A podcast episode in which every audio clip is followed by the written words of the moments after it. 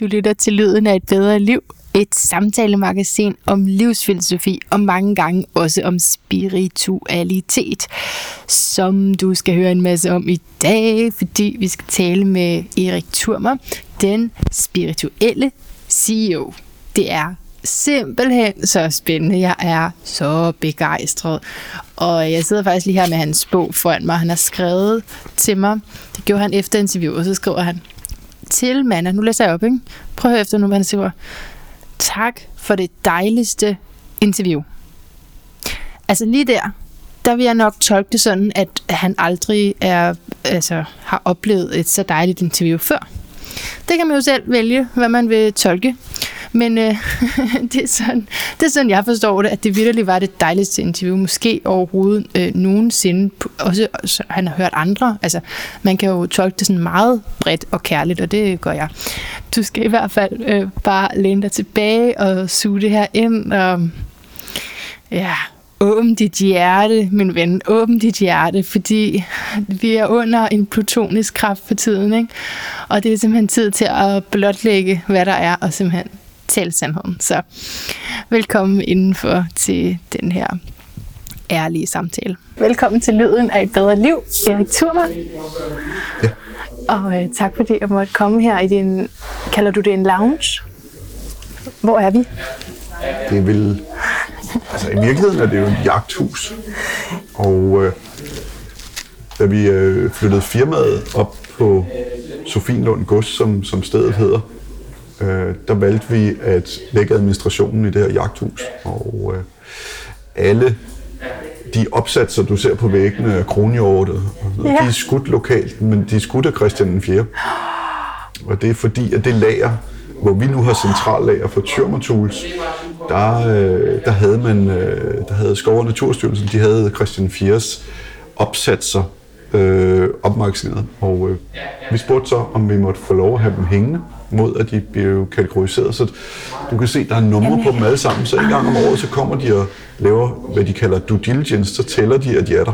Og øh, det er faktisk ikke så godt, fordi rengøringsmanden har øh, over på Ej, det må være svært. den væg væltet den allerstørste kronhjort ned, Ej. så du kan se, at vi har måttet 3D-printe en ny kronhjort, for at de ikke lægger mærke til det. Okay, ja, okay. Det begynder at gå op for mig, hvad det der 3-print overhovedet er for noget. Det er så langsomt. Så jeg skal lige sige, du har skrevet bogen uh, Den spirituelle CEO. Det er rigtigt. Ikke?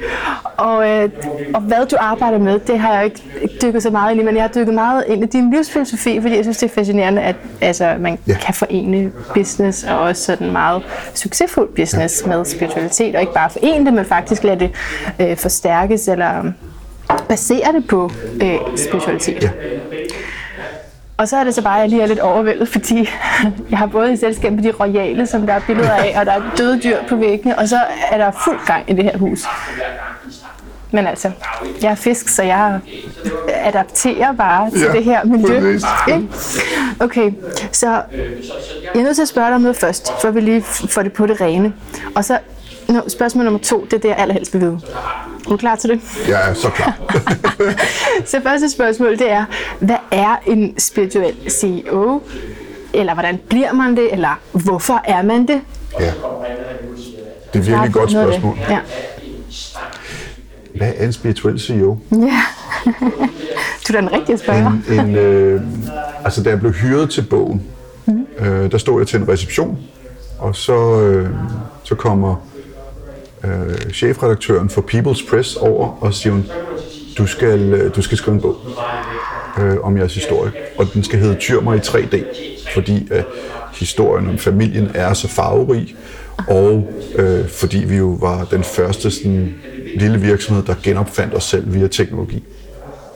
Men jo mere øh, vi skrev på bogen, jo mere blev det spirituelt, og jo mere stod jeg også frem i offentligheden undervejs, imens jeg skrev bogen, med hvad jeg er, og hvorfor jeg er.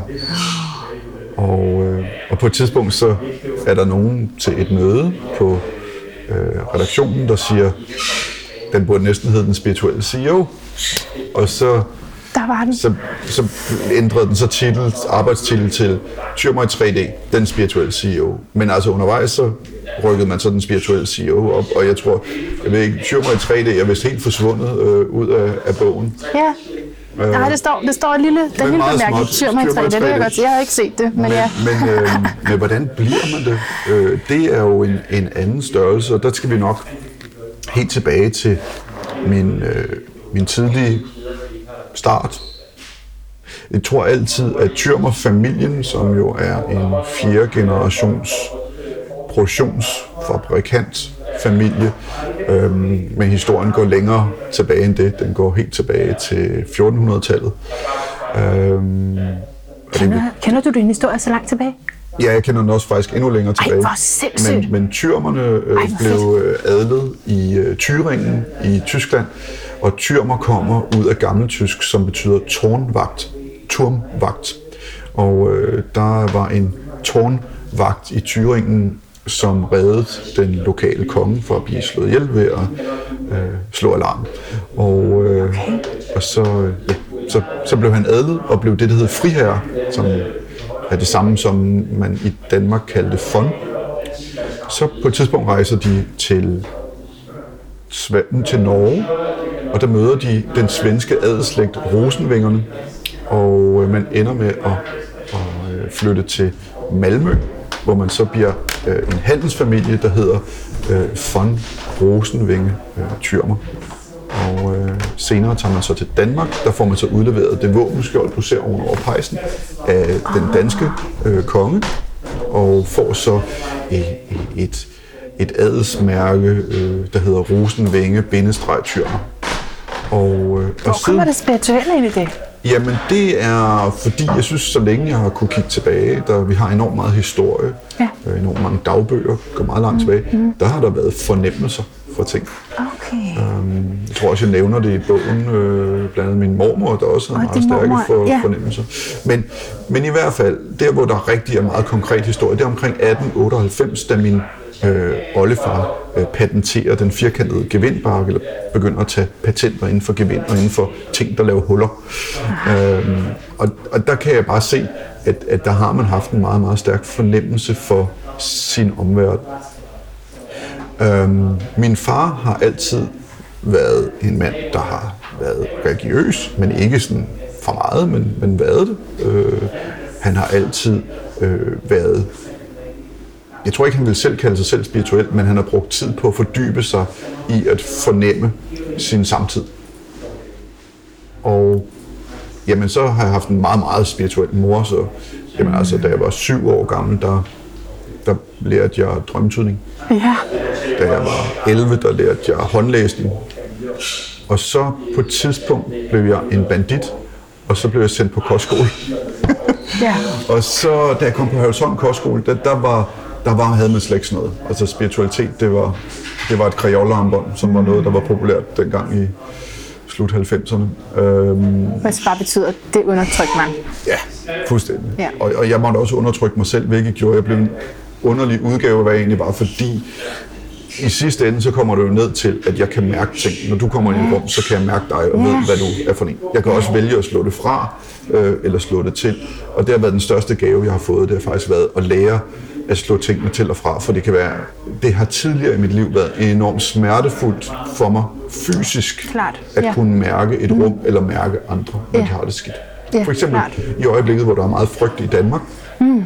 inden for øh, økonomi i form af, kommer en recession, regeringens måde at arbejde på, der kan jeg simpelthen mærke det, hvordan Danmark har det. Og der skal jeg ind og tilgive mig ud af det, og, og, og simpelthen rense det, for ikke at det hiver mig ned.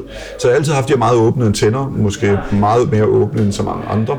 Jeg tror, at ligesom øh, Marvel-universet, der laver de her superheltefilm, så tror jeg, at der findes rigtig mange mennesker på jorden, der har øh, de her unikke gaver mm. eller superhelte ting. Mm. De kommer bare på en lidt anden måde. Nogle kan se ting, nogle kan føle ting, nogle kan mærke ting, nogle øh, høre, og nogle kan en masse forskellige kombinationer.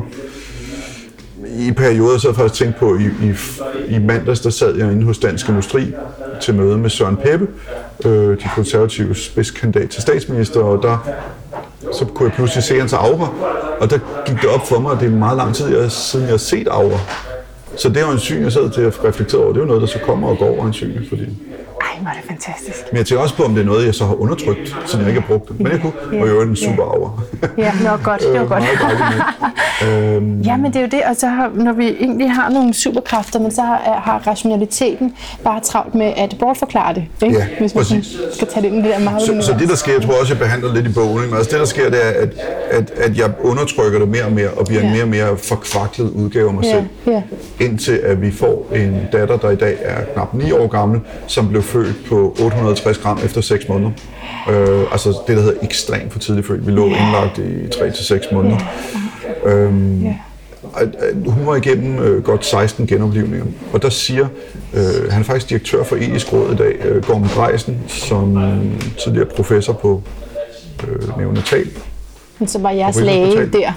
Nej, det var faktisk lidt underligt, min mor havde arbejdet for ham. Ja, det er sådan noget, ja. Øh, men, men ja, øh, han, normalt tager han sig ikke af, af patienten, men på et tidspunkt går jeg ind til ham og siger, altså, Gorm, hvad, hvad, hvad, hvad er det her? Altså, Ja. Det er jo så frygteligt, det vi Ja. går igennem. Ja. Så sagde han, jamen altså, der er vel kun Gud og, og spiritualitet tilbage. Og så grinede han og sagde, ja, så er der vel også nomologi. Ja. Og så tænkte jeg meget over det. Og så tog jeg til en nomolog. Og- Eller jeg tog, jeg, jeg, jeg tror lige, det var der omkring den der film var kommet ud, der hedder Yes Man med, med Jim Carrey. Så jeg besluttede mig bare for at lave en Yes Man. Jeg siger ja til alt. alt. Ja. Og, og øh, jeg kommer ud til en, øh, en nomolog. Øh, jeg sad og bestilte tid hos. Jeg havde aldrig stiftet bekendtskab med nomologi før. Og hun var stinkende beruset. Altså, hun kunne simpelthen ikke stå op. Okay, så alkohol, ikke sådan ja, var beruset, men- ekstremt Okay. beruset af alkohol. Okay. Og, øh, øh, øh, men, men hun satte sig dernede og prøvede, at- og, og så, lagde, så lagde hun mit nummersko og sagde, Hold kæft, det ser dårligt ud. Ej, din, no- dit navn er helt fri. Du har skiftet navn. Øh, Du, øh, du dør sgu. Så jeg, okay, og hun var også lidt beruset. Jeg tænkte, jeg må lige få en second opinion. Jo, tak. Og så tog jeg til en anden nomolog, og hun, hun hed Annette Kofod, og har jeg så lært jo senere, var øh, er en af de aller, aller dygtigste i Danmark. Øhm, og, øh, og hun sagde faktisk det samme. Hun sagde, vi kan godt fikse lige din datter. Læg det her navn ind i hendes kuvøse, så skal hun nok få det godt. Og det gjorde så. Og så mirakuløst forsvandt mange af udfordringerne. Ej, ej, ej, ej. Øhm, og så siger hun, med, med dit navn, det er frygteligt. Jeg hed dengang hed jeg Erik med C. Frederik Femerling Rosenvingen Tyrmer. Du har stadig med C, gør du? Nej. Jeg hedder med K, CK. Ja, CK.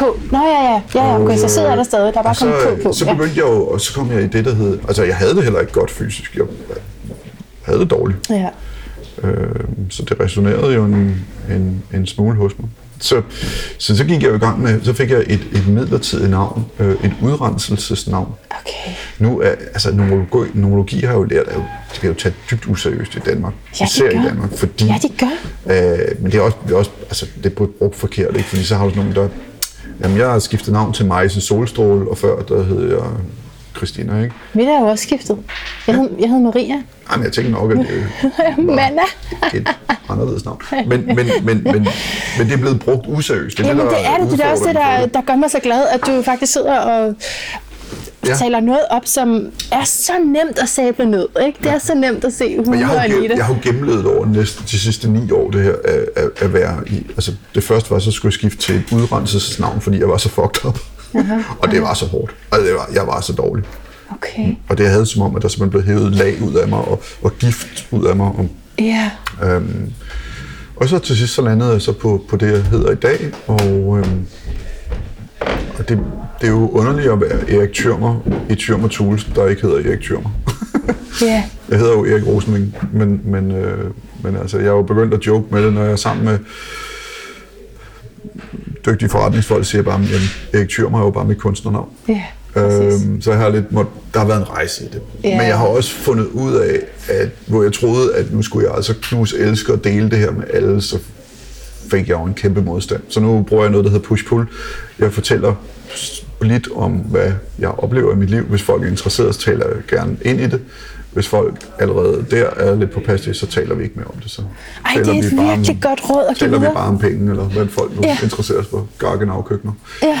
Øhm, Ej, det er, rigtig, det er rigtig godt, du siger det. men det gør også, at det er sværere og sværere for mig at være sammen med mennesker, der Ja, ikke det er rigtigt. enlightened i en eller anden forstand. ikke? Ja, fordi hvordan kan man så tale fra sit inderste, ikke? Ja. Det førte mig så øh, ind i en masse rejser. Mødte, jeg kan huske, på grund af det der yes man ting, så Så sagde du ja til alt jo, muligt. ja, men jeg mødte jo alt. Sige, nogle af de mere signifikante ting, jeg har oplevet, det var at begynde at... Jo, jo jeg besluttede mig så også for at blive, blive nomolog. Nå, så, jeg du har- det selv? Ja. Jeg har aldrig taget min eksamen, men jeg er faktisk uddannet. Øhm, så jeg blev uddannet først hos Annette Kofod, og bagefter hos Marine Pil. Okay. Øhm, været en stor gave. Øh, bruger det rigtig meget i min forståelse for hverdagen. Jeg, jeg ser ikke længere, det er den 23. Øh, fredag, som det er i dag. Jeg ser en femmer. Ej, hvor er det Så sjovt. det er meget underligt. Så det skal jeg nogle gange lidt arbejde med. Altså, jeg tager mig selv i at skrive 5, Nå, når det er den ja. 23. Ikke? Så jeg kommer til at Ja, lægge den sammen. Men, øhm, men så, øh, jamen, så kom jeg i kontakt med det, der hedder Light Language, som er et step over numerologi, hvor du lærer at skrive i lys, du siger alt i universet. Altså, der hvor jeg er nu, der er jeg nok ved at tilhøre den flok af både professorer og forskere, og herunder også Elon Musk, som mener, at vi lever i et vibrerende univers, der er simuleret. Så det, det vi ser er en simulering. Det er ikke ægte. Det er fordi, der er nogle regler for, hvorfor det her bord det er flydende. Der er bare nogle universelle regler, der er opfundet for, at vi beslutter os for, at det er et træbord, og derfor er det hårdt. Men i virkeligheden vil man kunne stikke fingrene igennem det og arbejde med det. Øhm, Det bringer mig til noget, der hedder Philadelphia-projektet. Jeg ved ikke, om du har hørt om det. Det var et projekt, man lavede i 40'erne og 50'erne i den amerikanske hær. Og øh, der tog man og prøvede at gøre et krigsskib usynligt, men ved en fejl, så havnede det inde i det, der hedder quantum realm, og så havnede simpelthen inde i, i stadiet, hvor ting ikke er fysiske Substans, okay. hvor der ikke, ja, netop hvor der ikke er substans. Og øhm, det der var meget, det var en meget, meget frygtelig hændelse. Der er en lille smule, man kan søge om det på YouTube og på, på, på internettet. Men det der så skete, det var, at dem, der var meget, øhm, der havde en meget stærk spirituel forståelse af natur, de forstod, at da de var i kvanterummet, så forstod de godt, at de måtte ikke gå igennem vægge, som ikke var der. De kunne huske og se, hvor væggene havde været. Mm-hmm. Men der var også nogen, der ikke havde den her forståelse og de gik så igennem vægge. Og det, der skete, det var, at da, da, da de så kom tilbage i virkeligheden, ud af kvanterummet, øh, faktisk mener man, at skibet har været skudt 100 år ud i fremtiden, og så tilbage igen. Men det, det er der ikke nogen beviser for. Det, der er beviser for, det er, at da det, da det kom tilbage og materialiserede sig skibet, så var der over 50 søfolk, som sad fast i væggene. Og man måtte simpelthen gå hen og skyde dem. Altså man gik rundt med en pistol og skød dem. Prøv at forestille dig lige pludselig at være en del af en metalvæg, og du ikke, altså, hvor din krop, din fysiske krop er smeltet sammen med det, og du er stadig i bevidsthed. Der er nogle meget, meget, meget, meget horrible beretninger om, hvad der skete der. Er der en morale i det der med, at man ikke skal gå ind i væggene? Nej, jeg tror Nej, ikke, der det er en dybere Okay, moral. det er mere bare øh, det, at det kan lade sig Jeg prøver gøre. nok mere bare at fortælle, at det her det er noget, man på statsplan Okay. ved rigtig, rigtig meget om, men har holdt skjult. Fordi at der er også en, der er også en, en, en enlightenment. Ja. Øhm, for eksempel, hvis du tager ud fra Bibelen, så har du helvede, øh, som er blevet brugt de sidste 800-900 år til at være en skræmmeting for, at folk betaler skat eller skulle opføre sig ordentligt. Ikke? Hvor helvede er faktisk et øh, sted øh, uden for Jerusalem, hvor øh, man kalder det høl, hvor du simpelthen brændte lig. Det var der, man rensede kroppe, så sjælen kunne komme fri. Det er et fysisk sted, Okay. øh, som man havde under Jesus, den slags. Så en masse doktriner, vi har opfundet for at have magt over mennesker i kirkelige instanser, den slags. For eksempel også øh, uendelighed. Det er heller ikke uendelighed. Det kommer også fra, øh, fra, fra gammel tid, som at det kan være et spirituelt sekund, der kan føles som en uendelighed. Altså, det kan være jeg kan ikke huske de eksakte ord for det, så vil jeg ikke gå for dybt ind i det. Men der er, der er en masse doktriner, der er indført. Ja, ja, ja, Når jeg så det siger det, så er det fordi, at vi er på vej ind i at træde et skridt op i bevidsthed. Ja. Vi er på vej ud af, og det er faktisk meget sjovt også med bogen, ikke? vi er på vej ud af 3D og på vej ind i 4D bevidsthed. Og den kommer vi til at gå ind i inden for de næste år til to. Ja, det er sjovt i forhold også til titlerne, at de lige skiftede. Ja. Ikke? Fordi Så der, der kommer en masse øh, nye øh, ting her. at vi er klar til på en Ja. måde. Men altså for at afslutte rejsen, Ja, så ja. sige, så øh, forstod jeg, øh, det var en underlig størrelse at lære om øh, lys, altså skrive i lys, det, og skrive øh, universelt, altså i, på universelt plan, øh, hvad man gerne vil have, hvor du gerne vil hen. Altså, det er ikke ugudeligt at, at tjene mange penge. Det er ikke ugudeligt at være succesfuld. Nej. Det er øh, en penge og en energi, du kan tiltrække. Mm. Øhm, og så fremdeles. Øhm, men så samtidig med, at jeg lærte de her ting øh, med nogle shamans øh, i, øh, i Brasilien blandt andet, øh, der, der kom jeg jo på Singularity og på Stanford og lærte om kvantecomputer. Og lige pludselig så, så jeg jo forskere og professorer, som forskede via silikonehjerner ind i det, som vi andre tilgår via spiritualitet.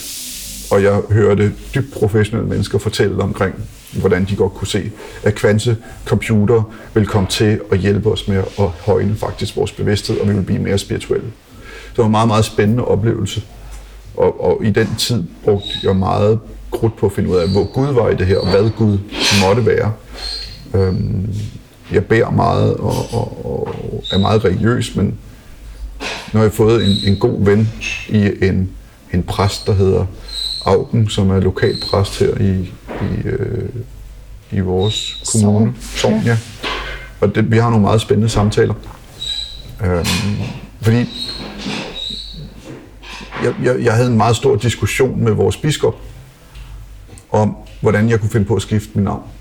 Og der sagde jeg til hende, og det var en spændende samtale, men hvor jeg sagde til hende, det kan jo ikke være rigtigt, at du vil have, at jeg skal tro på en, en mand med skæg på en sky i et rum, der er fra 1500-tallet, når du ikke vil tro på, at jeg tror, der er en energi i at skifte navn. Altså, enten er begge dele rigtigt, mm. eller så kan yeah. ingenting være rigtigt. Mm-hmm. Men i hvert fald, det var i hvert fald en del af rejsen. Men så på et tidspunkt, så møder jeg, jeg tror, jeg skriver faktisk i bogen, så møder jeg jo så en, en, en dame, der hedder Sissel Sommer, og øh, hun, jeg, havde, jeg havde været sådan en vild dreng, ikke? så jeg kørte galt på motorcykler og biler og alt muligt. Så hun tog mig i nakken og mærkede og sagde, ej, du har da en masse øh, piskesmæld i nakken. Ja. Og så begyndte hun at fikse dem. Det var meget interessant, fordi det er jo ikke noget, medicinerne vil, vil tale om, men, men, men hun, der var en lille bitte, bitte, bitte ting, hun ændrede i en rygsøjle. Lige pludselig så kunne jeg mærke kundalini-energi, der kører i ens rygsøjle. Lige pludselig begyndte den at køre igen. Øhm, og det, det var meget fascinerende. Så da jeg var hos hende tredje gang, siger hun, ja, jeg kan jo godt mærke, at du kan se mere end de fleste. Og så sagde jeg, hvordan kan du se det? Ja, fordi der er altid en masse mennesker med, når du er her. Der står blandt andet indianer over i hjørnet. Nej. Og tænker, okay, altså... Og det blev svært og svært for mig at være forretningsmand i et meget, meget konservativt forretningsmiljø, samtidig med, at jeg jo vidste godt, at det der var rigtigt. Hvordan skulle jeg gebære mig? Hun sendte mig så ind til en pige, der hed Isabelle Loré, og, øh, og da jeg kommer ind til Isabelle, så sagde jeg til hende, jeg, jeg, jeg ved ikke, hvorfor jeg er her, men jeg tror, at jeg skal, du skal lære mig at blive klaverjant. Og så sagde hun, jamen så gør vi det. Og så brugte jeg 5-6 år på at tage en klaverjantuddannelse. Så det var meningen, du lige skulle have rettet noget i nakken, og så... Ja, så, blev så jeg har faktisk en formel klaverjanceuddannelse. Ja. Øhm, og også det at arbejde med engle og, og øh, tilgivelse, guddommelig tilgivelse, alle de her ting, som er været vanvittigt spændende, noget jeg bruger hele tiden i min hverdag, altså team ud og team ind, altså som, som en, en hjælp til at være til. Og noget af det, der så har kommet mest bag på mig på et tidspunkt, fik jeg lyst til, og det, der, der, gik, der gik jeg for dybt, fordi jeg var færdig på Singularity med min uddannelse. Og det er jo, også for lige at sige, Singularity University er jo der, hvor altså man vil, man, tager, man vil tage et sted mellem 800 og 1000 ledere for store virksomheder i verden ind, så man kan påvirke via dem en milliard mennesker okay. til det bedre via teknologi. Right. Så det er arnestedet for teknologi i Silicon Valley. Man er på NASA, øh, deres øh, proving ground, som det hedder, i Kalifornien, øh, og, og arbejder med de førende forskere øh, i verden øh, inden for det her. For eksempel en af lærerne er Ray Kurzweil, han er, han er kunstig intelligensdirektør i Google. Altså det, det er det level, det det, du bliver undervist af. Ja, ja, ja. Øhm, men at komme hjem for at have lært alle de ting, jeg lærte der om øh, digitalisering, disruption, og så gå direkte på spøgelseskursus. ja. Der var min hjerne ved at brække. ja. Men, men det, det var fordi, jeg fandt ud af, at, at øh, Harry Potter-skolen, den eksisterer i virkeligheden. Den er, altså, og den ligner den i virkeligheden. Den ligger i England, den hedder Arthur Findlay. Altså, der er klaverjantlinjen, og der er spøgelseslinjen, og der er, der, der er alle de linjer, du, og du bliver undervist af de førende øh, spirituelle forskere i verden. Var det der, du gik?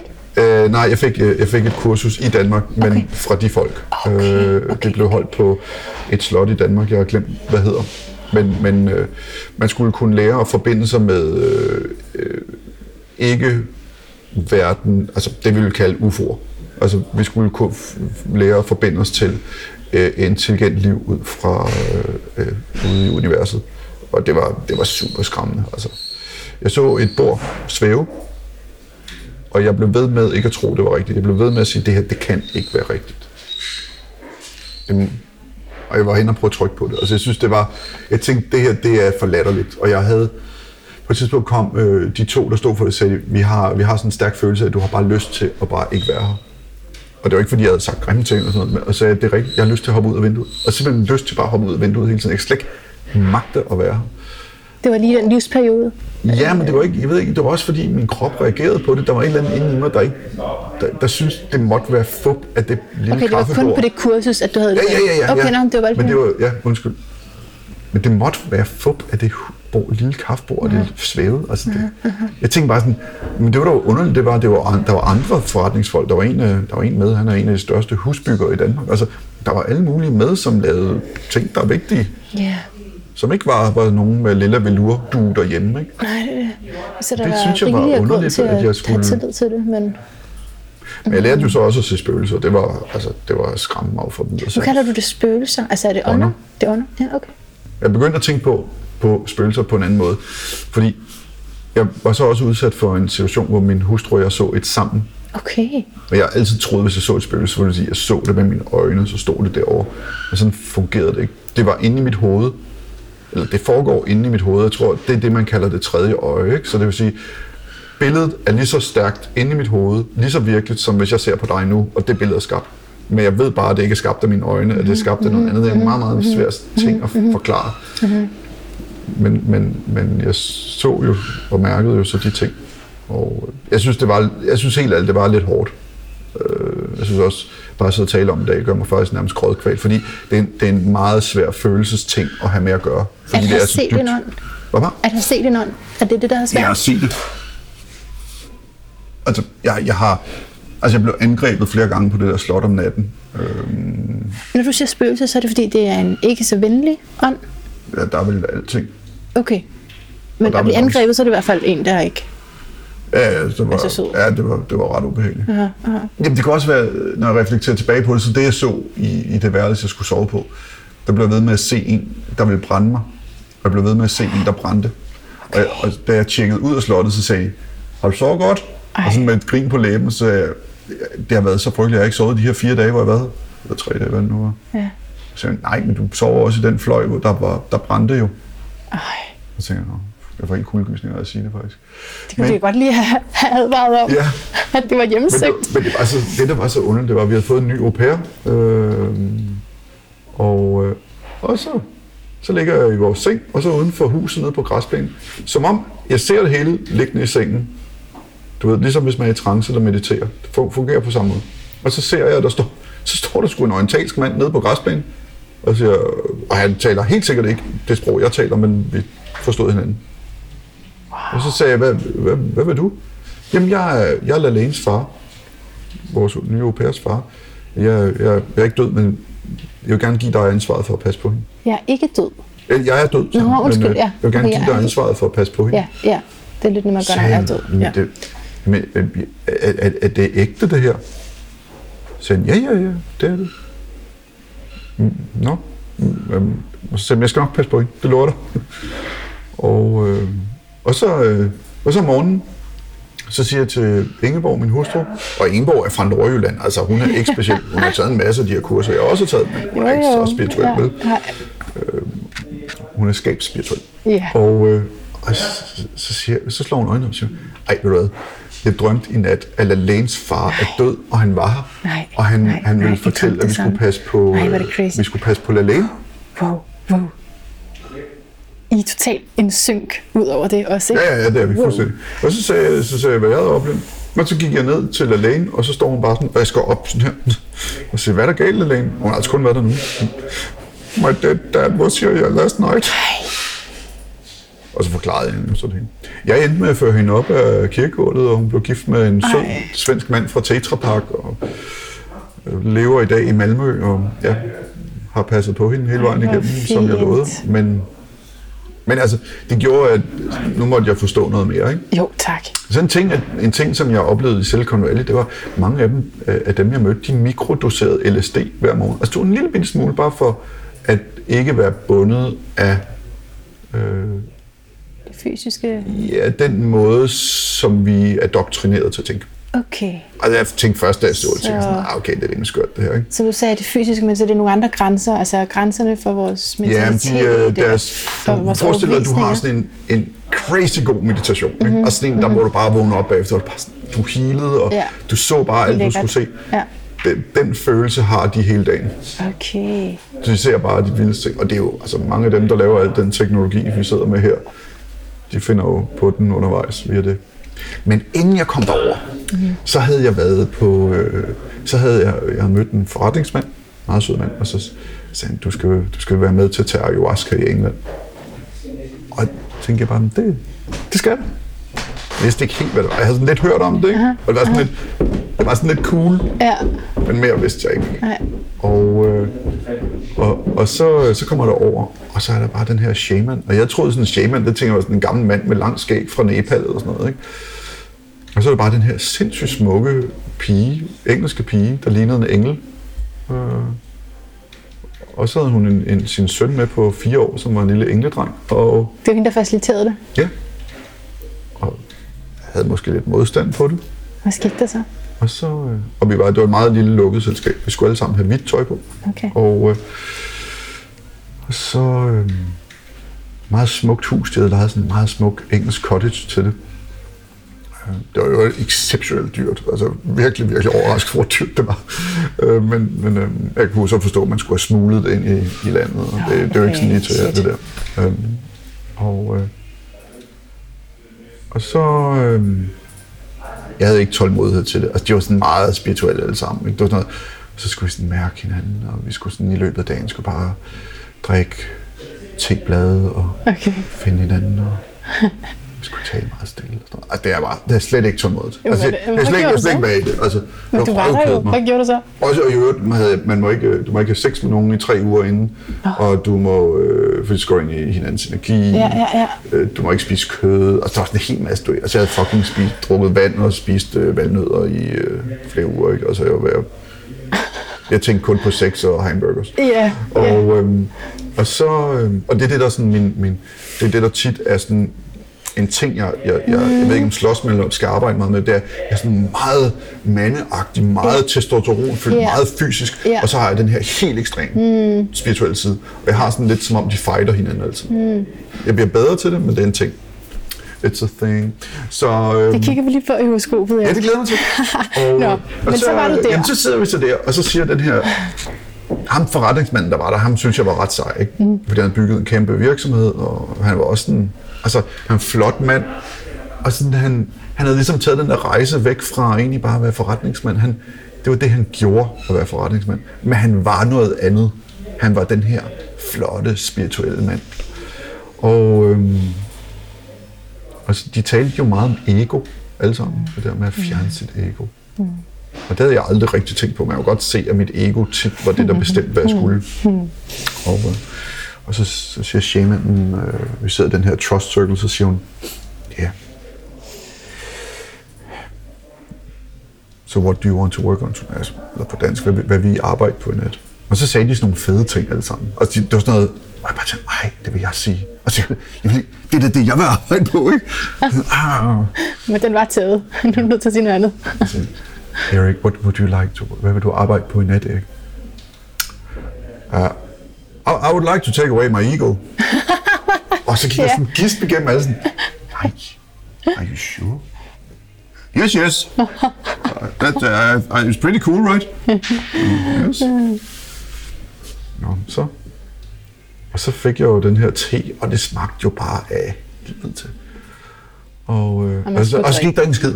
Så sad jeg bare der. Tænkte, Sammen med dit ego. og jeg havde, ja, mit ego og jeg kunne overhovedet ikke være i det der. Nej. Og, og alt inde i mig havde bare lyst til at løbe væk. Ja. Og, øh, jeg tænkte bare, hvornår sker der noget, hvornår sker der noget, hvornår sker der noget. Og så begyndte jeg at sidde med en guitar, og jeg tænkte, nej, det, her, det er simpelthen for rødstrømpe lorteagtigt til mig. Jeg kan slet ikke tage at være det. går Ej, jeg hader det. Ja. Og så lige pludselig så spacede jeg bare fuldstændig ud. Og jeg mødte og så de vildeste og smukkeste ting. Og jamen, det var så smukt. Fordi du havde taget ayahuasca. Var det det, der var i teen? Ja. Okay. Ved, ved du ikke, hvad... Nej, jeg er knap nok.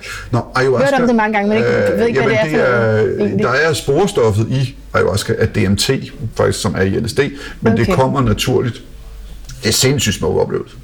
Okay. Altså, du, du, du kalder det, det, altså, du, du forbinder dig til universet, til Gud. Ja, ja, ja.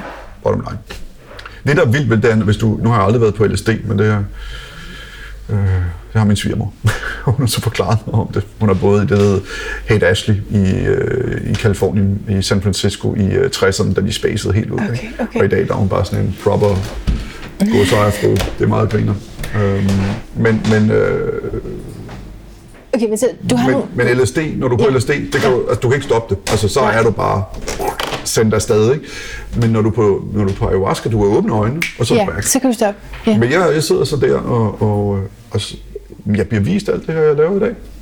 Jeg blev vist patenter, jeg blev vist, øh, jeg blev vist på engelsk, amerikansk kalder det blueprints, altså øhm, ja. Ligesom arkitekttegn. Jeg blev Jo, ved med at blive jo. vist blueprints for teknologi, som var sådan noget, øhm, noget, der kunne lave energi ud af ingenting. Jeg blev ved med at blive det vist. Og så lige pludselig, så ved jeg ikke, hvad der sker. Så er jeg sikker på, altså det kommer bare sådan ned, sådan, nu dør du. Og jeg bliver bare vist, Erik, det er slut nu. Her var dit liv. Her er hele dit liv, du har gennemlevet. Og nu er det slut. Og du skal bare se, hvor smukt det bliver, når du dør.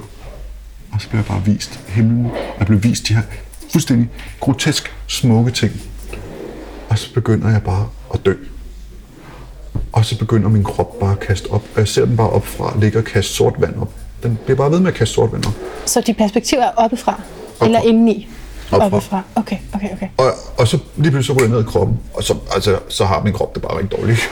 Og jeg, og jeg kan mærke, at den kan ikke få luft, fordi den bliver ved med at bare kaste sort vand op. Og den bliver ved med at kaste sort vand op. Og jeg bare... Jeg, jeg, og jeg, jeg, jeg siger bare, jeg kan ikke være i det her. Og så lige pludselig tænker jeg, jeg er langt ud. For hvordan kunne jeg være så stresset over de der regninger, vi ikke kunne betale i firmaet? Det var så ligegyldigt. Og lige pludselig, så blev der stille. Og så så jeg alt for, hvad det var. Og så var jeg forbundet til alting, samtidig med, at jeg var det mest ensomme menneske i hele universet. Det var, det var, Åh, mand. det var så voldsomt. Jeg kunne slet ikke være i det. Du så alt for, hvad det var, men hvad er det så? Og er det ikke reelt nok at blive bekymret for, hvis man ikke jeg kan betale regningerne? Dig, at jeg så det der, og jeg kan mærke det i dag, men jeg kan ikke genfortælle, hvad jeg så. Nej! Det er så sindssygt. Men sådan er det bare. Det er bare sådan. Man siger, man, øh, når du så har været på det, så er du 100% forbundet med universet, mm. og så i ugerne efter aftager det. Men du er altid 10%. Altså, jeg er stadigvæk 10% i det.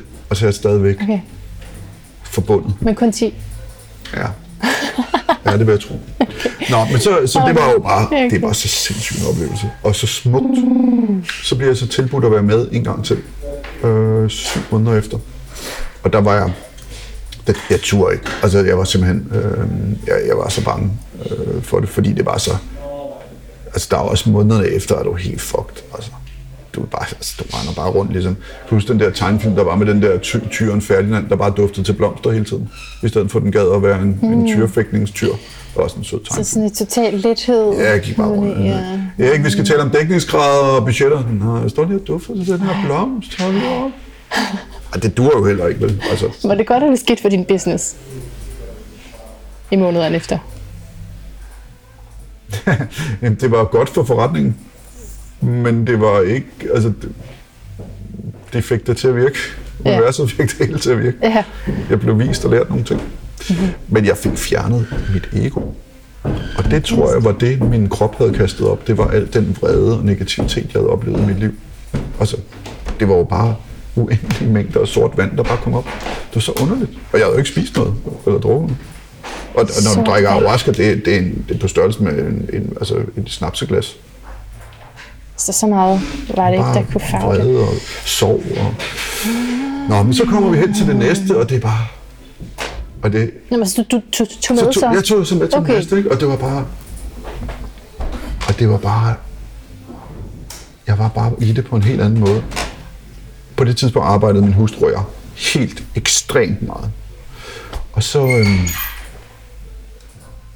jeg blev bare vist vores, vores femårige søn. Jeg blev bare hele tiden vist, hvad jeg skulle gøre med ham.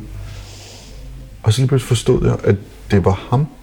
Eller det fik jeg at vide af, af universet. Det er ham, der skulle arbejde på. Han ville ikke opfinde uendelig energi, men han ville være en del af et team, som ville komme til at arbejde på ting, som ville lave uendelig energi. Og jeg skulle lære ham x forskellige ting. Så en del af mit job er ikke kun at drive en virksomhed der og oplære ham til at kunne de ting. Og mange af de ting, hvor jeg arbejder på, vil være ting, der indgår i hans forståelse for at kunne komme frem til det lag, der skal gøre, at han kan hjælpe andre med at lave det her energihalløj. Sikke en fremtidsforudsigelse. Så, så, så derfor så begyndte vi, så, jeg kan lige fortælle fag, så var der en, den her meget, meget smukke, unge pige, der hed Samantha, som var shaman. Med til ceremonien? Ja, og det var en, men hun var, hun var shaman for ceremonien. Ja, okay, det er faktisk Og jeg har, jeg tænkt på, hvad hun gjorde. Hun, hun, vil ikke ind, hun vil ikke sige noget. Hun blinker bare med øjet, når jeg har spurgt hende senere. Men hun, det tætteste, øh, jeg er kommet på, at elske med nogen, hvor man ikke har gjort det fysisk. Altså, det var ligesom om på et tidspunkt, lige, lige da jeg var ved at begynde at kaste op igen af det der ayahuasca, og jeg var fuldstændig sendt væk, så kom hun. Og jeg ved godt, at hun fysisk pustede røg i nakken på mig. Men, men hun gik ind i mig. På en eller anden måde, så var hun en del af mig. Og, og det, var, det var helt ekstremt smukt. Um, og så, øhm, ja, og så, så, så sluttede natten jo, og så blev det jo, gik solen op, og, og så sagde jeg til hende, hvad var, hvad var det der, du gjorde? Og så blinkede hun bare med øjet. Og så var det det. Øh, øh, men, Men noget energetisk i hvert fald. Ja. Øh, det, det var vanvittigt, vanvittigt smukt. Mm. Og, og, øh, mm.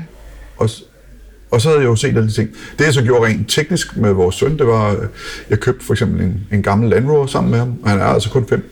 Men så skilte vi den ad sammen, øh, og øh, byggede den op, og, og, og tager meget komplicerede ting at gøre sammen.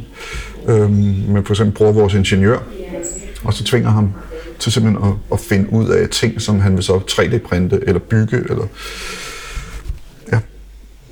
Vi skal bygge en helikopter sammen. Jamen, det skal I da. Så, jamen, så, så, så, så, det har været Han har egentlig lidt, en, øh, en stor del af, af den her rejse, øh, vi har været på, og været en meget, meget smuk rejse, og er det fortsat.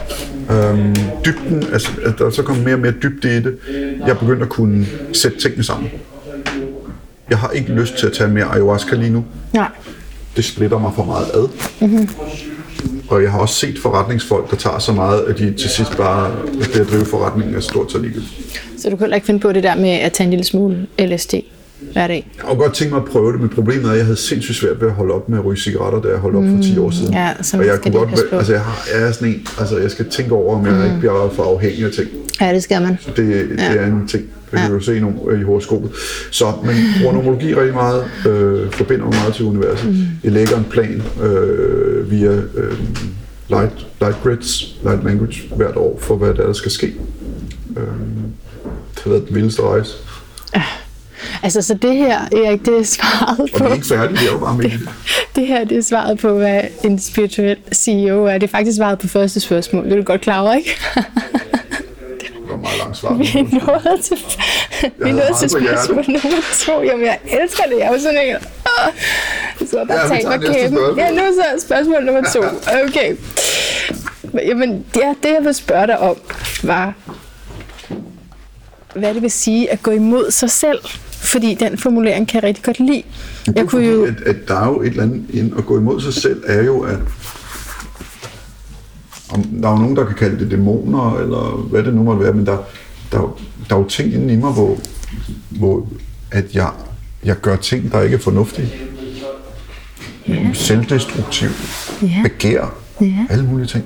Og nogle gange tænker jeg også sådan, hvorfor skal jeg have det begær? Altså, hvorfor skal jeg have den følelse? Nu er jeg jo efterhånden exceptionelt raffineret spirituelt, Jo. øh, så det er små ting, der skal arbejdes med. Men, men, men kan vi lige, den er Ja, ringet 10 ja, gange. ja, ja, nummer du må hellere, du må hellere lige tage den. Ja. Hvad siger du? Ja, goddag, goddag. Øh, sort trælade, øh, og der står... Jamen, du skal... Ja, det er et sort trælade. Der er, der er masser af hvide bygninger, og så der ligger på, øh, på den ene side af vejen, der ligger der en sort trælade. Den er næsten umulig at, at, at, at, at ikke se. Kørte du igennem nogle, kørte du igennem nogle søjler, da du øh, kørte? Ja. Så skal du til, tilbage mod dem, og når du kan se søjlerne, så kan du også til venstre se den sorte trælade. På venstre hånd. Nej, nej, det er inden du kommer igennem men når du kører op mod søjlerne igen, så vil du kunne se på din venstre hånd den her sorte trælade. Ja. Ja, hvis du har golfbanen i ryggen, så øh, kommer du op mod den sorte trælade. Super, så skal du bare ind i ekspeditionen.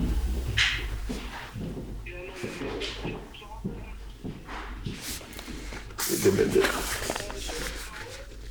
Nej, så skal du videre endnu. Så skal du videre, så kommer øh, den første indkørsel på venstre hånd.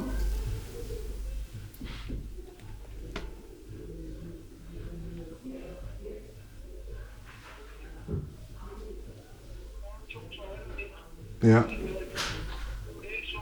Ja, det er på højre hånd jo. Det, det, det, det du ser, det er jo på højre hånd. Det er venstre hånd. Det er den modsatte side.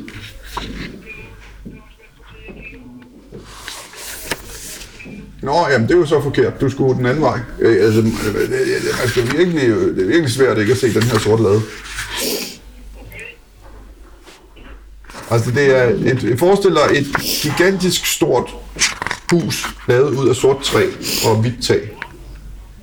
Hvis du vender om ned ved golfbanen og kører tilbage, så ligger den på din venstre side. der står også dromedarer dernede og kameler der. Så skal du bare vende, og så skal du tilbage. Ja.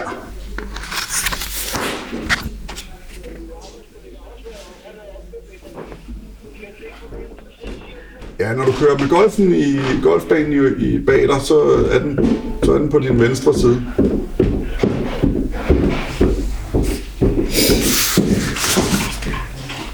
Typen? Ja. Ja. Yes, så skal du bare hen til ekspeditionen. Det er en lille dør på midten af, af huset. Ikke? Det var godt. Tak du. Hej hej. Jeg håber, han finder det. Nå, okay. Men så, vi var ved at tale om, hvad det vil sige at gå imod sig selv. Ja, og, det og så, jo- hvordan man lader være med det Det at gå imod sig selv er jo egentlig ganske simpelt det at, at, at forstå, hvornår det er, man gør ting, der er øh, ødelæggende for den rejse, man er på. Det vil sige, vi har jo vores psyke, vi har vores fysiske krop, og så har vi vores sjæl. Man kan også vende om og sige, at hvis nu, at det her er, øh, den her planet, den er, den er sådan meget plantebaseret, ikke? så øh, er det jo skidesmart at lave en robot, som er lavet ud af kød. Og vi er en kødrobot. Jeg tror ikke, vores hjerne indeholder alt det, som vi ved. Jeg tror, vores hjerne er en sender, og det er derfor, vi ikke forstår. Du skal forestille dig, at din iPhone, hvis du har sådan den, er, øh, den, den indeholder formentlig 10% af alle dine billeder og alle dine dokumenter og alting. Resten ligger oppe i en cloud. Så jeg tror, at vores hjerne er en sender, der kontakter og er i kontakt med Akashic Records, Den altså fin. de akasiske Ja. øh, øh, altvidende universelle ting. Ja. Jeg tror egentlig, det er det, og derfor tror jeg, der findes rigtig, rigtig mange forskellige robottyper i metal ude i universet. Nogle er luft, nogle er gas, nogle er kød. Det er bare det, der passer bedst til den planet, men derfor kan der godt være en bevidsthed i dem. Og det er det, vi er nede at få. Vi er universelle øh, beings, jeg kan ikke finde et dansk ord for det, øh, som gennemlever en, for du og jeg, jordisk rejse. Men vi er universelle. Hvad siger du, universel? Ja, vi er universelle Ja, og, ja, og, ja. og lever uendeligt mange gange. Ja. Det, det står også på min liste over spørgsmål. Mm. Men, så, det, så, der er, så, vi har, så vi får en kropslig oplevelse, mm. hvor vi skal igennem en masse ting. Men, men det er fordi, vi har besluttet os for, at vi er et fysisk læme. Derfor skal vi jo, altså vi er, det er ligesom øh, den gamle filosof, der sagde, vi er fordi vi tænker. Hmm. Så du kan, ikke, du kan ikke sige, nu er min rejse slut på jorden, jeg skyder mig i hovedet. Den går ikke, så er det back. Ja, så er det bare... Og det var lidt for meget for salgsdirektøren, kan jeg sige. det er bare eget ansvar, man går igennem her. Ja, men fordi du taler nemlig om øh, altså sjælskontrakter. Ja. Og øh, jeg bemærker, at du tror på skæbnen og forudbestemmelse, og det kan jeg rigtig godt lide som astrolog. Ja. Ikke fordi, at jeg er den gamle skole overhovedet, men jeg tror på udvikling, men, men jeg har svært ved at løsrive mig fra, at der ikke altså, skulle være noget som helst, øh, der var forudbestemt. Det, det, det tror jeg helt sikkert, der er. Øh, ja, så altså jeg tror, det ændrer sig. Det? Jeg tror, det er under forandring. Altså jeg ja. tror, øh, hvis du går 10 år tilbage, så tror jeg, at vores, vores verden var som et fiskeben. Vi satte selv kød på, men der var nogle ting, der var given. Jeg tror, at karma er givet fri. Karma er instant, hvor øh, hvis vi går nogle levels ned i energi, hvor vi var tidligere, der var der der var karma noget, du måske kunne spare op til senere. Der, der, der, er nogle, altså der skete i 2012 skete der også nogle forandringer, hvor vi går ind. Og så er der også, der kommer jo en stærkere og stærkere feminin energi ind i ja, universet. Du er feminist også. Det skriver du i bog. Hvis du vil være med, øh, hvor ting bliver besluttet, så bliver du nødt til at være feminist i fremtiden. Ja, ja. ja. Det er jo fordi, at man skiftede jo i øh, 2012, det der skete, som Maja forudsagde, det var jo ikke, at jorden skulle gå under, det var, at det, der hedder kundalini-energien, som er den energigivende kraft på vores jordklode, den skiftede over til en feminin kontrolleret energi, og den skiftede også sted. Mm. Øh, så hvor den før lå i Himalaya, der ligger den nu mere over mod Uruguay og sådan noget. Den, men den flytter sig. Det er lidt ligesom en meget stor slange, der flytter sig. Øhm, men, men den er feminin natur, og det er derfor, vi ser det her meget stærke feminisme, øh, styrkelse af feminismen. Yeah. Og det, der er jo ikke, det at være feminist er jo egentlig et, et sindssygt dårligt udtryk, fordi det, det egentlig handler om, det er, at vi har brug for maskulinitet. Men maskulinitet, det er jo, hvad maskulinitet er. Feminisme er jo den skabende kraft. Så det, det, vi bare lige skal huske på, det er, at det, i den nye energi, der er den skabende kraft noget andet end det maskuline. Ja, så, du skriver, så jeg bliver jo altid ked af, når, når der er for meget øh, mandehør, men jeg bliver mm. dele mig også ked af, når, når, når, når kvindeforkæmper går for meget til den. Jo, så det er balancen, ikke? Men ja, det er, det, der skal være en naturlig balance. I praksis skriver du også, det handler om, at dine elever dem du tager ind som elever i virksomheden, bliver behandlet på lige fod med andre for at øge sammenhængskraften. Altså det er en del af det, at det er feministisk. Ja, det er jo nok egentlig det, jeg tror på. Det er, der, er, der er nogen, at vi er alle sammen lige. Så er der så nogen, der er dummere end andre folks børn, øh, og det gælder ikke elever, det gælder også voksne. Jamen altså, det er jo så fordi, de ikke har valgt at ville forandre sig. Ja. Og hvis de ikke vil forandre sig, så må de være sådan. Altså, mm. men, men alle skal have muligheden for at have lov til at forandre sig. Og jeg tror, der er noget, jo yngre folk er, jo mere guddommelighed er der inde i dem. Men som folk bliver ældre, så når du, når du bliver 30 år gammel, så rammer du din karmiske skæbne. Det, sige, ja, øh, det gør man også astrologisk. Ja. Det er Saturn. Jamen, jamen, det hele hænger jo sammen. Ej, der er det, bare det, det en masse gør, veje ind til kernen. Ikke? Ja, det er rigtigt. Men du kan, du kan ligesom børste alt af, ja. indtil du er 30 derefter. Ja. Så det er også det, man sidst ser, at sådan, folk, man måske synes var pis, mega, måske, mega seje, der var meget ung, de kan være totalt fjollede og dårlige til at have et liv øh, omkring 30. Ikke? Ja. Men der er også folk, hvor man tænker, okay, det har altid været lidt en forvirret kvinde mm-hmm. eller mand, det der. Mm-hmm. Men så når de bliver 30, så finder de bare deres totalt Så er bare sådan totalt guruer. Ja. ja, så, så det er sådan, jeg ser det. Okay. Og du har jo selv været igennem dit med din... Øh, ja, jeg har selv skrevet ordet familiekarma, det er ikke lige det, du bruger. Men du skriver, et netværk af usynlige linjer som udgør baggrunden for vores frie valg. Og det er jo så i forbindelse med at forklare den familiestruktur, du kommer fra. Du har sagt det her med, at det er en familieejet virksomhed, og det går langt tilbage. Ja. Og der var også noget, du skulle slippe i det, og at du så blev rigtig påvirket af at møde øh, din, dit livs kærlighed, mm. Ingeborg. Mm, ja. så, så du har også selv mærket det der med at ligesom løsrive dig fra noget. Ja, det er Og så lyder det også som om, at du har skulle igennem sådan nogle altså, kulturschok faktisk. Ja, det synes jeg også, ja. Øh, fordi blandt andet med hendes familie. Til, jeg tror, jeg sagde for et par uger siden, uh, Isabel, hun er i Costa Rica i øjeblikket uh, med, med klienter. Din spirituelle vejleder ja. der. Og så sagde jeg til hende, hvorfor skal jeg så meget, hvorfor skal jeg opleve så mange ting? Ja. Så nogle gange så bliver jeg bare træt. Mm. Mm. Og så siger hun, jamen når man skal, du, du skal i dit liv, så skal du jo lære meget. Så, så hvor det kan være føles som... Øh, så når det kan føles som ting, der hele tiden skal opleves, så er det i virkeligheden lærdom. Og det er det, man skal forstå. Ja. Og jeg ved godt, hvad jeg skal. Jeg, jeg, jeg, jeg kan ikke dele det, men jeg ved godt, hvad jeg skal. Og jeg ved også godt, at jeg, så der er mange ting, jeg, der er mange facetter, jeg skal lære. Men udover det, så inspirerer du jo også andre forretningsledere til at det, du kalder at bære sig selv. Man kunne også ja. kalde det at være spirituel. Jeg går ud fra, at det er sådan ja, noget af det. Samme, ikke? Ja. Jeg har været meget overrasket over det impact, bogen har fået. Det, det, det, det, det er jo netop det med, at du tør tale om det. Er det ikke det? Men jeg føler ikke, det er mig, der har skrevet bogen. Nå, okay. Du blev, du blev hyret til det, men det er vel dig, der... Nej, det er noget, der er skrevet igennem mig. Okay. Altså, der er noget højere Nå, på den måde. Okay, end ja. mig, der har skrevet bogen. Okay. Sådan føles det. Ja. Men, men, men jeg anser den for at være sin første af sin art, mm. og jeg tror, der kommer mange flere af dem. Ja. Ja. Jeg kunne ligesom tage hul på det. Ja. Men jeg har også måttet tage meget pis for den bog. Altså, og det her, altså, der er jo Der er nogen, der slet ikke er klar nogle af anmeldelserne har jo været helt ekstreme. Altså, Okay. Berlingske Tidene brugte jo en helt fysisk side i deres avis på weekend-sektionen om, at den var så ringe, at man havde faktisk ikke minusstjerner, og det var den dårligste bog skrevet nogensinde. Nej. Altså, det var, den væk så meget. Nej, jamen, hvor er det vildt. At, øh, af en eller anden årsag, så rørte det mig overhovedet ikke. Jeg Det det... ved ikke hvorfor. Jeg blev overhovedet ikke ked af det.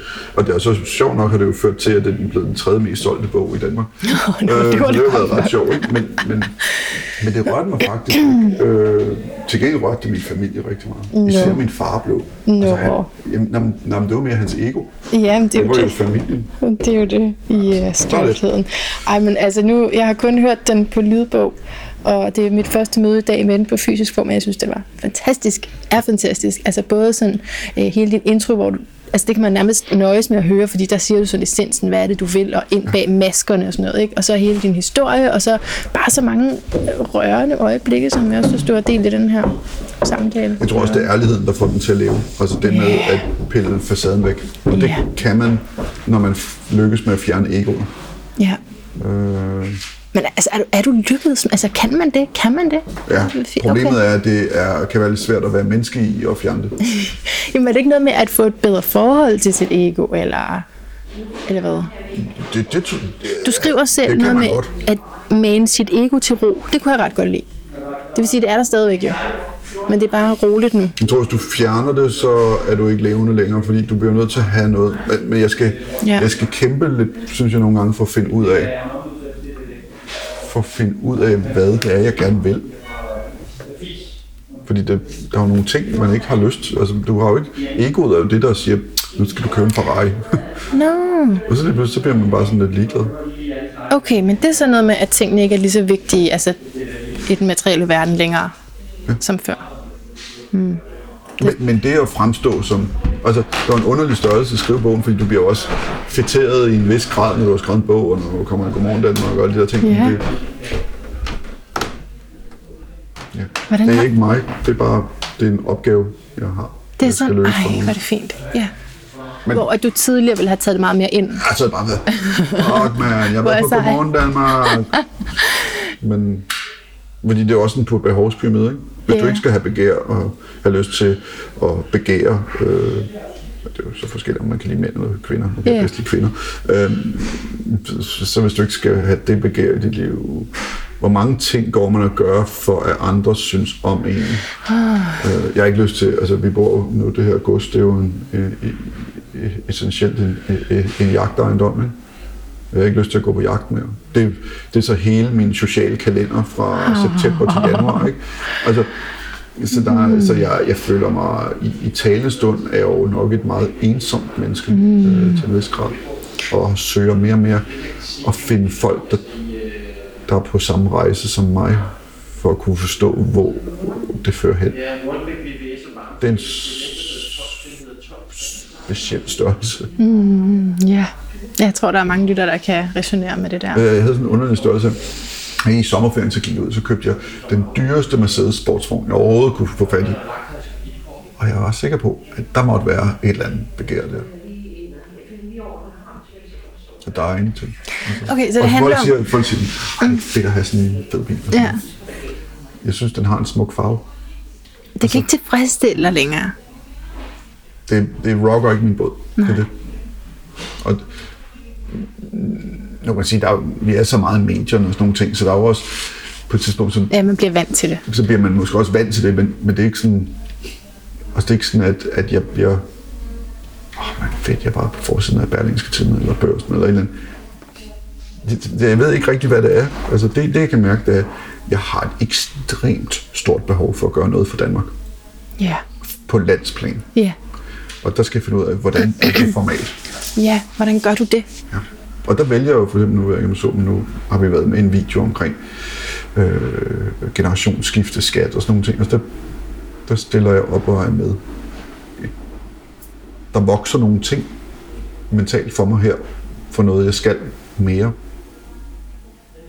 Mm, Og jeg er helt klar på, at der kommer en lang, meget, meget spændende rejse efter det her, vi er i lige nu.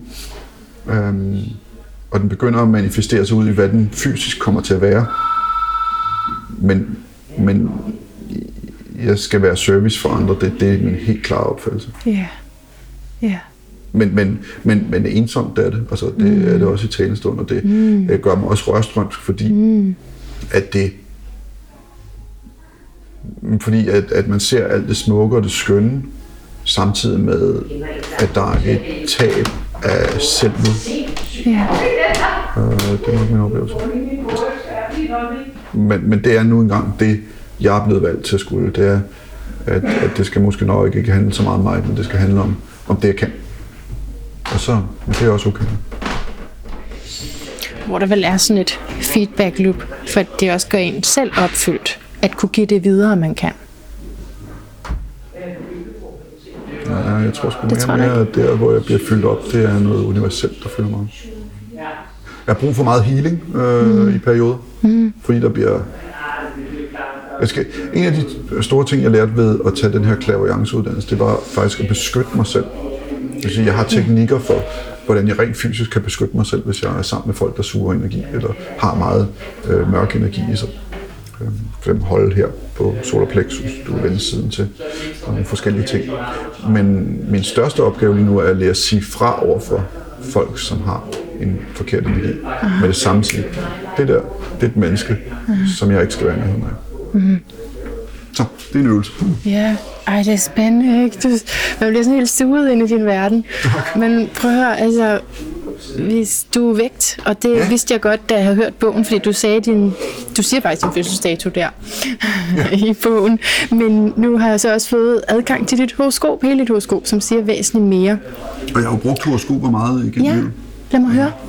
Jamen, jeg har fået det lagt mange gange. Jeg har fået lagt for virksomheder, som jeg skulle sælge, øh, købe. Øhm, jeg har fået lagt det for mig selv. Så øhm, brugt det som, som guidelines. Jamen, ej, jeg elsker det. Jeg håber bare, det bliver totalt udbredt, det der. Altså, jeg forstår ikke, at man ikke lægger horoskoper for virksomheder og virksomhedsledere. Det kan man lige så godt. meget, meget let at se. ja, ret Så er det faktisk virkelig, hvis du skal tage, hvis du skal være meget grundig, ikke? Ja. så kan du tage et, lægge et horoskop. Ud fra det går du så ind og ser. Jeg tager altid og siger, horoskopet, der kan, du, øh, der kan du se, om du er død eller levende. På nomologien, der kan du se, om du får en teglsten i hovedet, at det var derfor, du døde. Øh, og med light language eller light grid, der kan du gå ind og skrive, hvad du gerne vil have, der skal ske.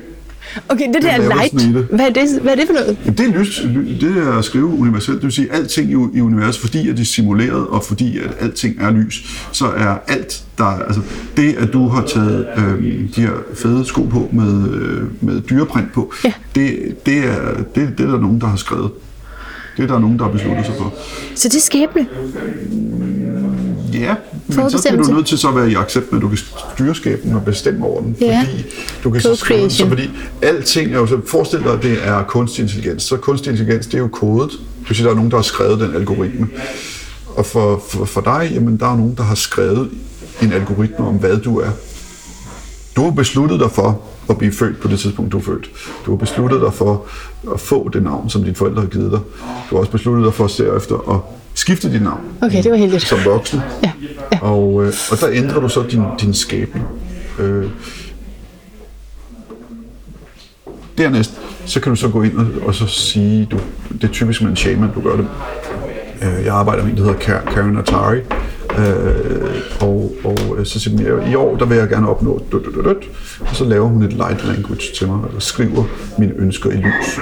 Jeg kan vise dig et af light gridsene bagefter. Ja, tak. Så har jeg light grid for firmaet, light for mig selv. Øh, Og det er ret powerful. Ej, det er godt. Nå, okay, men altså, så Hvor, kan... hvor, hvor, hvor man kan sige, at den er, horoskopet er Ja. stationært i, at det fortæller, hvordan tingene er. Ja. Det går ikke ind og, og ændrer. Nej, men det, man kan få et hint om, hvor man så skal gå hen, ikke? Ja, ja, til højre og venstre, for Ja. ikke at få den sten i hovedet. ja. Ja. Okay, Men fortæl så- endelig, jeg er meget spændt. Ja, så, så der er i hvert fald den her linje med, at du kommer ind faktisk sådan egostyret veder, øh, en stærk pionerånd og en stærk selvstændighed, så det kan du allerede.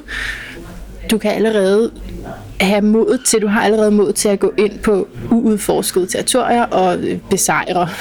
ikke? Altså den der styrke, der er i vederen. Så det har du.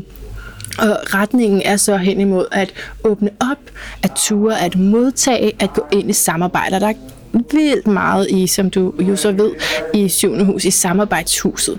Så på alle mulige måder, så går rejsen igennem at kunne male mellem parter. Det kunne være en udgave af det. At kunne samarbejde, at kunne åbne op over for, at det, det er dig, der skal modtage og ikke kæmpe alle kampene selv.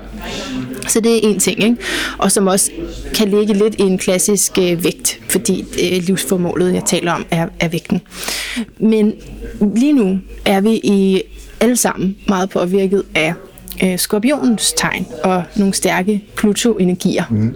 Så jeg tænkte faktisk, at måske det var det, jeg skulle tale noget om også. Fordi du Åh, oh, men det er så vildt. det er så vildt, hvordan det hele passer sammen. Men altså, du øh, har herskeren over din ascendant i skorpionen, og også i 8. hus.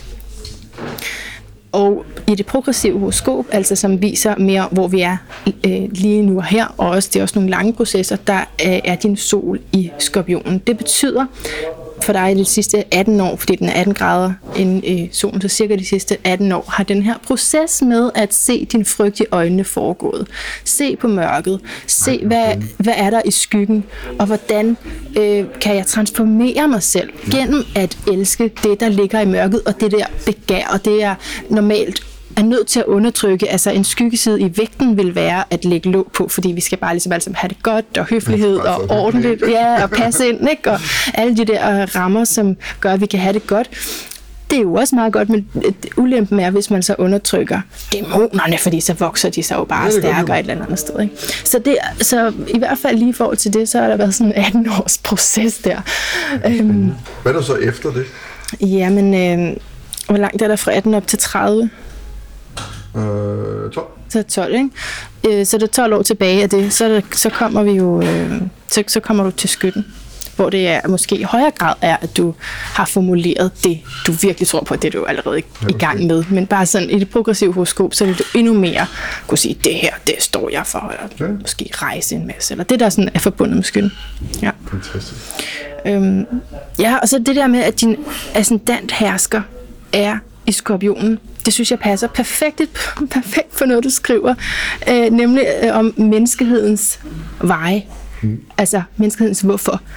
Øh, fordi skorpionen vil netop gerne finde ud af, hvorfor. Hvad er der nedenunder, nedenunder? Vi gider ikke bare overfladen som i vægten. Altså vi skal helt ned og forstå motivationen bag. Ikke? Øh, og den hersker over din ascendant, og din ascendant er vandbæren, som netop tager ansvar for menneskeheden, tager ansvar for at se mere objektivt på sagerne. Ja. Øhm, så så det, ja, det synes jeg bare passer så fint med, at du er optaget af menneskehedens vej. Det ser jeg også helt klart, at det du skal altså, ja. altså, øh, bidrage med og hjælpe med. Det er sådan, din bevidsthed er struktureret, ikke? at du kan det. Spændende, som det passer sammen. Passer det sammen? Ja, fuldstændig. Okay. Ja, ja. Okay, okay det er godt. Meget det. Okay.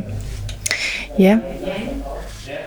Men altså, jeg, det, jeg har bare lyst til at, øhm, ikke at stoppe, men tiden er jo ved at være gået. Øhm, Altså, jeg har først min næste møde om halv time. okay, okay, okay, så vi har faktisk lidt, okay, det er godt, fordi jeg, der- der er jo sådan, sådan et langt oplæg her foran mig.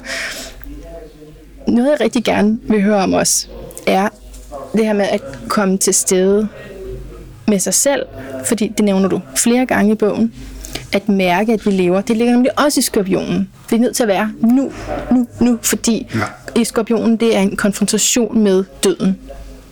Altså, Nå, det, det, det du beskrev faktisk. Ja, og hvad gør det? Jamen, det gør jeg nødt til at leve nu. Ikke? Ja. Altså, Ej, hvor spændende. Men det føles meget, og det resonerer meget hos mig.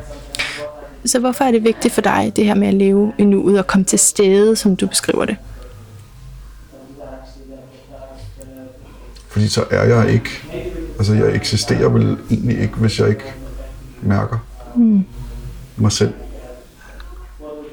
Jeg, jeg har også et, et, ekstremt stærkt behov for at være lykkelig og glad. Ja. Altså jeg, jeg kan ikke være ikke glad. Altså det, det, det, det kan ikke fungere for mig. Øh, så bliver jeg destruktiv og selvdestruktiv. Så der er en, der, der er en, der er en ting der. Men det, det er noget, det er noget uudforsket for mig, som jeg ikke ved nok om endnu, hvad er. Øhm, men for eksempel nu er jeg jo lige blevet, blevet far til vores tredje barn. Øhm, Okay. en fem uger gammel baby. Og Nej, som, tillykke. Jo, tak. Wow. Men som 42-årig er det jo også øh, sin sag at blive, blive far igen. Altså, Ja. og det er ikke, jeg føler mig på ingen måde gammel. øh, Jeg føler mig egentlig aldersløs. Men, men man kan nyde det mere. Altså, der, jeg tror, der kommer... Så det må være egoet måske. Det kan også være øh, sådan algoritmen i mig, som er lidt mere forstandig. Så hvor jeg synes, det var meget voldsomt at få et barn sidst, så her der kan jeg mere tage det ind. Lidt ligesom, jeg kan huske min egen far og min egen mor, hvordan de var som forældre. Jeg var jo det førstfødte barn. Det var de ikke sådan sindssygt gode til det der med at være forældre. Øhm, men som bedsteforældre, de er rimelig skarpe, ikke? Altså, de er virkelig gode til det der. Ja. Og, men der er også en ekstremt stor nydelse fra deres side. Mm. Sådan kan jeg lidt godt have det med det tredje barn her, vi har fået sådan. Mm. Det er stort set kun nydelse. Ja. Og vi ved alt. Altså, vi ved alt, hvad der skal ske, og hvordan man gør. Ikke? Og Det er det, jeg tænker, der når må være. hoster, så bliver vi ikke bange. Vel? Nej, det må være gaven ved at være lidt ældre Ja. som forældre, ikke? At man, Jeg tænker også på, om, man bliver en bedre elsker, altså om man bliver et bedre mm. kærlighedsvæsen ved at kunne fjerne ego og være mere til stede kropsligt, fysisk, værtsligt, men også mentalt kærligt. Altså, jeg kan jo godt elske dig, når vi sidder her lige nu sammen, og du kan elske mig. Og hvis man kan det, så kan der jo opstå nogle helt fantastiske livssituationer, hvor man giver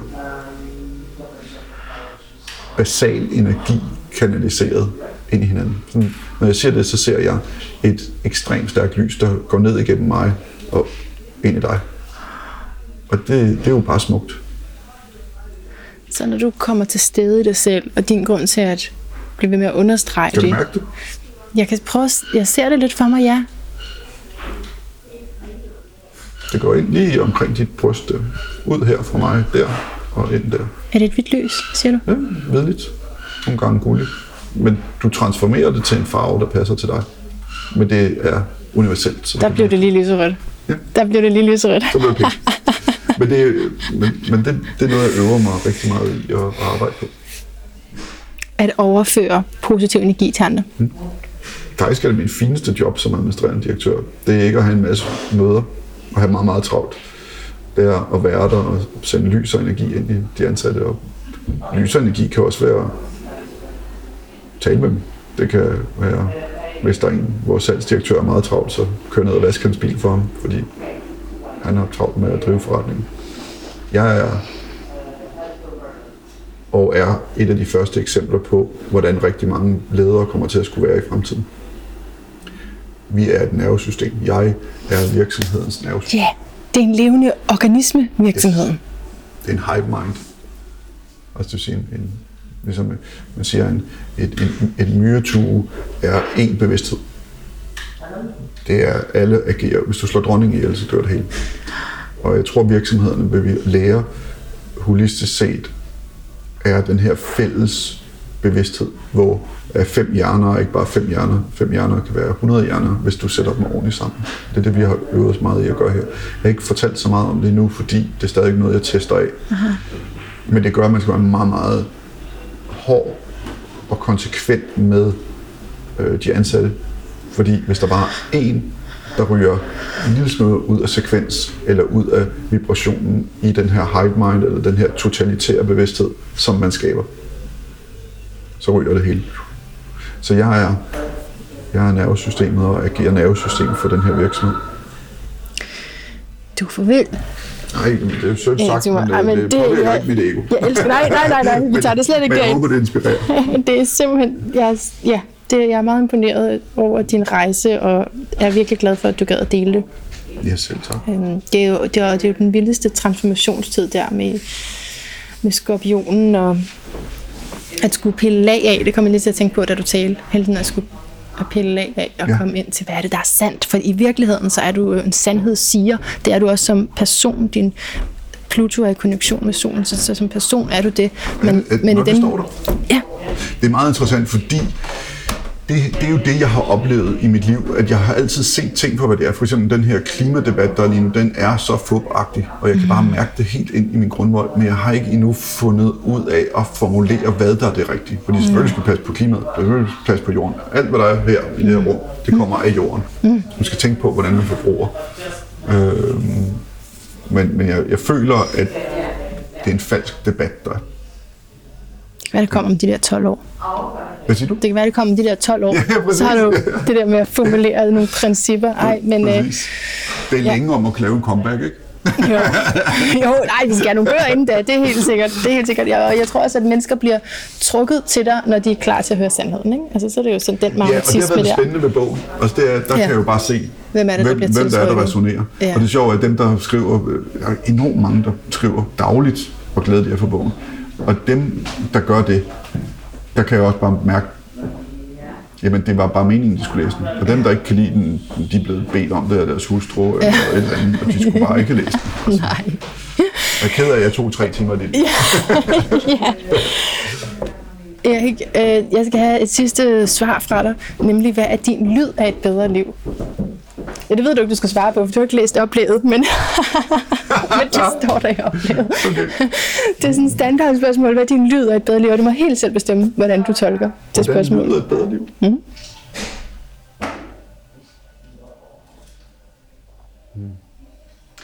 Øhm, børn, der griner mm. og leger i baggrunden. Folk, der skåler mm. med fyldte glas. Og positiv snak om, at fremtiden bliver god. Love it. Ja. Tusind tak for det her. Og for den lyd. Tak for horoskopet. Det var en fornøjelse at møde dig. Wow. Af hjertet tak, fordi du har lyttet med, og tak, fordi du også går imod strømmen. Hallo, Erik Thurmer her, som går imod nogle af de traditioner, der har været i familievirksomheden, og som i høj grad baserer sin vision, sin strategi, mission, mission statement, synes jeg, jeg har læst i bogen, for virksomheden på altså spi- noget, der er spirituelt informeret i hvert fald, øh, fordi han har fundet sit livsformål og ser det hele i det lys, i den øh, opfattelse, som du hørte her i interviewet. Det er så beundringsværdigt. Og øh, det gør du jo også, fordi bare i kraft af, at du lytter med her, så tilhører du en minoritet, der tør at stille spørgsmålstegn ved det etablerede, og som til at sige, okay, måske kunne vi forstå det helt på en anden måde, og måske er der bare mere at vide, end det jeg ved. Måske. måske, ikke? At være, have den der åbne tilgang til øhm, livet. Det, øh, det elsker jeg dig for. det elsker jeg dig for. Tak for det. Okay, jeg glæder mig til at høre, hvad du fik ud af den. Øhm, jeg har allerede talt med Erik om at øhm, lave noget mere sammen, fordi der var simpelthen så meget. Det væltede bare ud, og det var så fantastisk at lytte på og være viden til. Så jeg vil gerne endnu mere holde en mikrofon øh, frem foran hans stemme. Det er helt sikkert. Indtil vi høres ved igen. Gentænk alt. Måske især Måske især om du kan høre din indre stemme og er klar over dit livsformål.